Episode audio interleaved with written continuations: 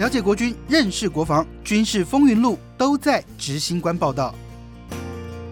执行官报道，我是执行官杨正全，欢迎在好好听 FM 收听的朋友，以及在 YouTube 上面收看的铁粉，跟大家问声好。这个星期的执行官报道，还是没有办法带大家直接到这个所谓的外景来看看国军这个星期在干什么。那最主要还是疫情的关系。我们没有办法在营区里头来走动，所以现在呢，还是要跟大家来谈谈这个礼拜到底国军发生了什么样的大事情。其实这个礼拜呢，国军有非常多的单位。现在已经是陆陆续续开始来打疫苗，但由于疫苗这个数量真的还是不够，所以国军方面在打疫苗的这个部分还是有一些优先顺序的选择，像是这个飞行员，那另外还有就是在这个密闭空间执勤的一些干部，他们都会优先来施打。另外呢，原本就已经是排在优先最优先顺序的就是化兵群，那因为化兵群这段时间真的是帮忙。呃，各个县市来做这个消毒的工作，他们这一段时间真的也比较辛苦，也都在这个所谓真正的高危险、高风险的区域来执勤。虽然他们穿着防护衣，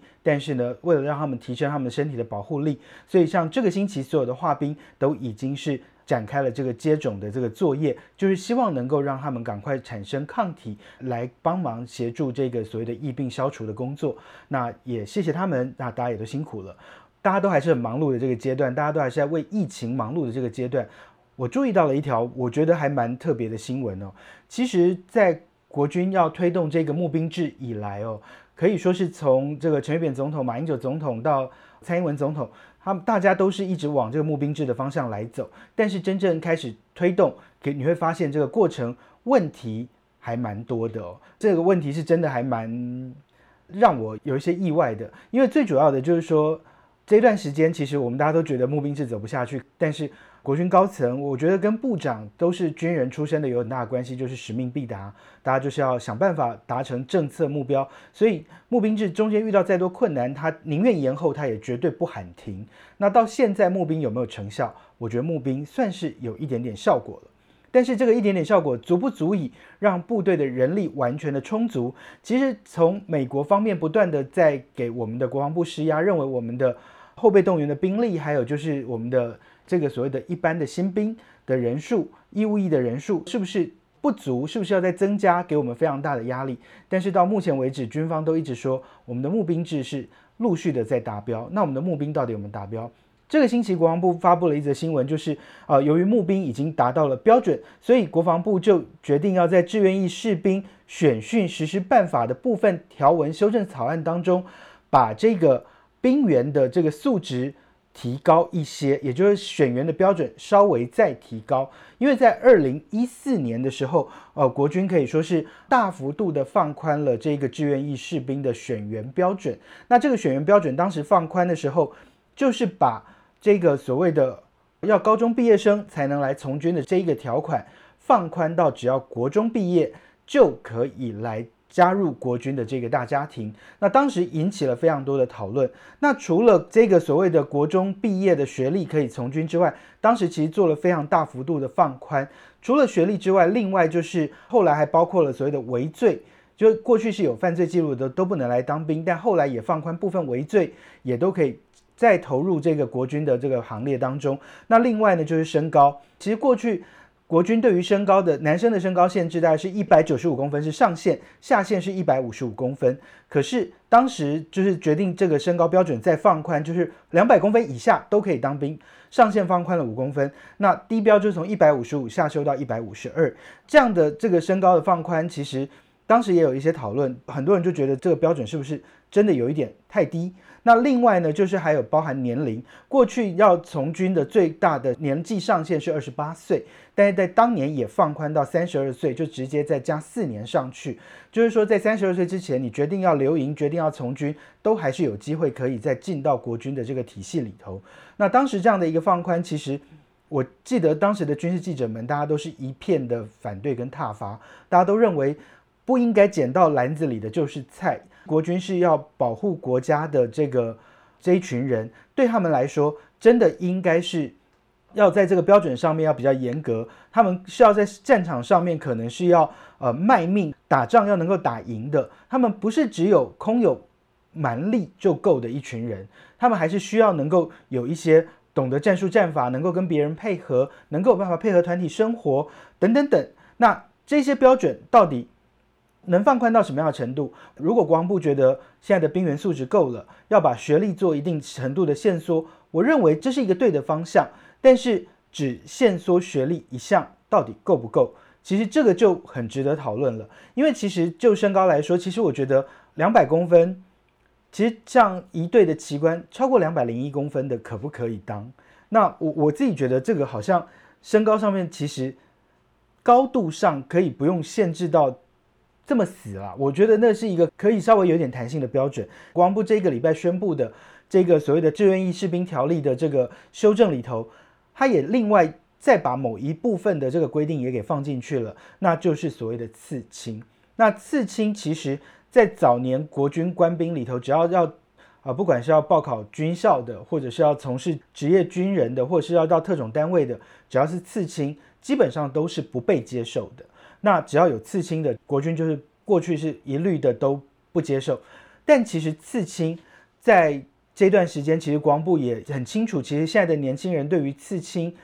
的这个意向，跟过去早年把刺青当成是这个所谓的帮派文化的一环，已经是完完全全不一样的一种形成的一种文化。其实早年的一些老兵们，他们在可能打完了某一场仗啊，或者是说在完成了某一项任务之后，有些人，包含美国的美军，也是有些部队有这样的传统，就会把这个部队的图腾或者代表这场战役的图腾。刺在自己的身上，那就像有一些老兵会在身上刺青、刺国旗等等。那我我觉得这个基本上刺青的意义不再是只有像是过去这么浮面的解读，就认为它是一个所谓的帮派文化的象征。所以呢，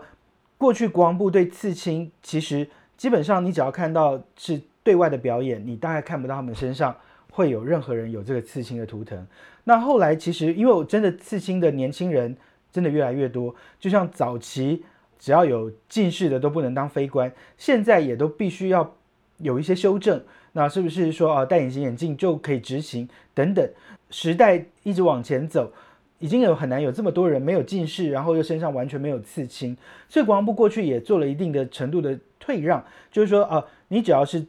刺青，你的面积不要在五乘五公分以上，就是说呃长宽要在五乘五以下的范围。国防部是可以接受你来当志愿役的士兵，而且他还有就是说你在穿着短袖或体育裤、短裤的时候，不会大面积的这个露出来的，基本上国军都会接受。这个很多年轻人就是因为会有刺青的问题，所以没有办法当兵，那所以国防部做了这样的一个退让。不过呢，后来我也陆陆续续的发现，就是国军其实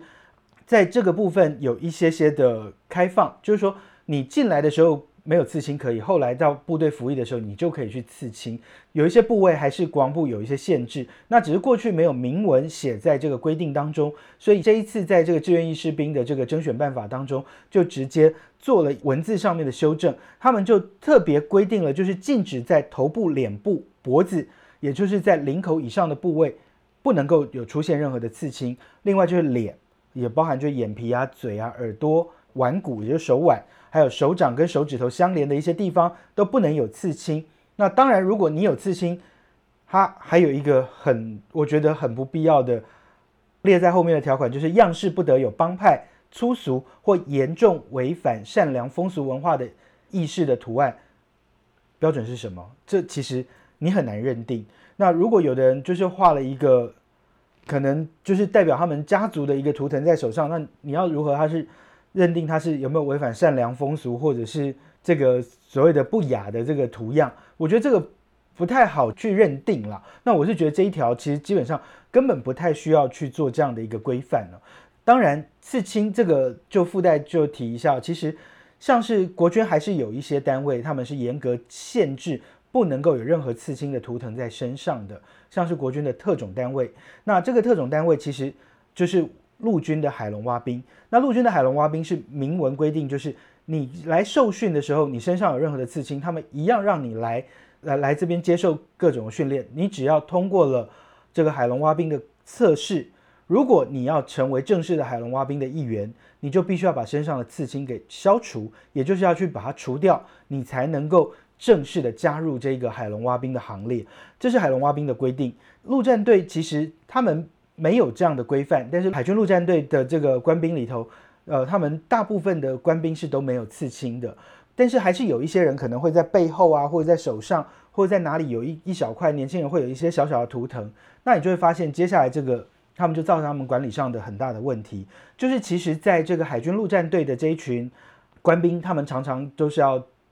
在这个。重要的国军的活动或庆典当中要来表演蛙人操，那大家也都知道，表演蛙人操的时候就是要赤裸着上半身，秀出这个肌肉，还有另外就是晒着这个要有点像古铜色的肤色，然后才能够上场表演。如果你身上有刺青的人，过去长官的标准就是你只要有刺青就不会被安排上场表演，结果你就会发现，永远会上场表演的都是身上没有刺青的人。那如果说长官的观念是这样的话，就觉得说你上场表演的人都不能有刺青的话。你就像海龙蛙兵一样，直接定在规定里面就好了嘛？那你为什么又要放宽，然后把人招进来之后，你身上有刺青，你不用去表演？那永远去表演的都是这一群没有刺青的人。那对这群没有刺青的人来讲，又何其的不公平？你就会发现，所有的任务都是他们在出。所以这个其实我过去就接到了一部分这样的投诉，就觉得说，哦，我没有刺青，所以我就要一直上场表演。那我不知道这个东西未来是不是会有一些改变？其实我觉得不用把刺青当成洪水猛兽。我真的觉得，对这国军官兵来讲，对年轻的这一群阿兵哥来说，刺青已经不再像是过去帮派的象征。我觉得不用把刺青看得这么严重。但是如果说哦，你觉得国军还是要一定形象的维持，可能裸露出来的某些部位不能够有刺青，我觉得这个倒是可以有一些限制啦。只是说，到底国军的兵力到底够不够？其实说真的，我到现在我听到百分之。八十的人来跟我聊天的军人都会告诉我，我就没有人呐，我连站哨常常都排不出来啊。尤其最近又分仓分流的情况下，你就会常常发现，我连那个业务都没有办法做。然后我还接到很多飞行员告诉我，哦，有长官要来营区试导的时候，现在又天空这么忙的情况下，我飞行完还要去做一大堆资料给长官来看，我根本没有人可以来帮我做这些事情。你就会发现，现在部队的人力到底够不够？国防部告诉我们都是够，但是到底够不够？所有人都都在喊没有人，那真的够吗？真的够吗？我们的边线比真的够吗？其实国军的这个人力结构里头，其实我我自己的观察是这样：特种单位、特殊单位，也就是所谓的这种特种作战的单位，他们会有一群热血青年会愿意去加入，他们的人力兵力从来都不是问题。海军陆战队、两栖侦搜大队啊，那个陆军的海龙蛙兵，呃，国安局啊，梁山特勤队、宪兵特勤队，人都会够。但是其他的像是一般的步兵啊，一般的这个所谓的机步营啊，或者是这些所谓的野战单位，人常不够。海军有钱的全部去舰艇，大家都全部去舰艇，你就会发现很多后勤单位人不够。那上下班的地方，有些单位够，偏远一点的地方可能人又不够。像是三个一队，陆军一队，空军一队，呃，人勉强可以够。海军一队，因为他在高雄，不见得够。海军一队在台北，但是你就会发现海军大部分的单位都是在在南部，在高雄。你就会发现这个海军一队常常人都是比其他陆军跟空军一队要来的少。那怎么招？他们永远都招不满。常常就是国庆任务来的时候，一队的人全部拉去国庆表演操，然后南部的海军陆战队的一队又要拉人上来帮忙海军一队去占这个所谓忠烈祠、慈湖、国父纪念馆、中央纪念堂这些地方的这个哨点。你就会发现，其实国军的人力都是在。这个所谓的挖东墙补西墙的状态，到底人够不够？其实我心里面还是有很大的疑惑。我觉得不完全充足，但是我觉得国军的人力有很大一部分在做一些不必要的事情，像是国军最喜欢的就是什么事情都要做成书面的资料，电子公文的程序走到最后也要一列印成纸本再给长官去看。我我认为国军在这方面就是资料的上面有很多不必要做的，就这段时间接下来开始是不是真的大量就不要去做了？那该做的还是要做，当然这这没有话讲。但是我觉得不是所有的东西全部都要官兵每天在那边花很多的时间去写去弄，该做的要做。那我觉得国军的文书纸本作业很值得诟病的地方很多，真的要去除掉的部分很多。我觉得国军。这个部分能够去掉，你就会发现你的人力能够做更多更好的运用。而且国军如果数位化能够程度更好一点的话，你就不用在一个小兵把这个公文印出来，再拿着去给长官看，就是电脑按一个送出键，然后上面的长官看一下电脑网，再按往下送就好。你可以节省掉一些些的人力。那我觉得大家在人力都还不是这么够的情况之下，国军就说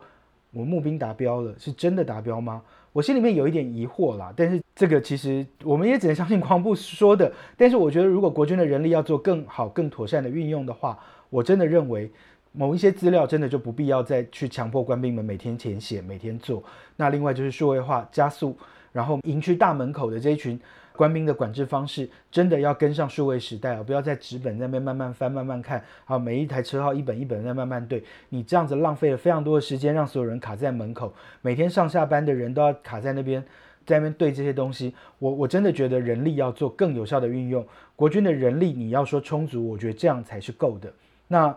这是我我自己觉得，就是国军的基层人力到底够不够？很多人都在喊不够，但是。国军高层告诉我们的是募兵达标了，人力是充足的。那是不是真的充足？还是像是连勇操演，常常一个部队进去之后，还要跟别的旅借一个营、借一个连，才能够人数够？这个已经是我已经听过这几年听非常多的常态的状态下，我觉得国军高层真的要去思考，我们是不是真的要让四个月的军事训练役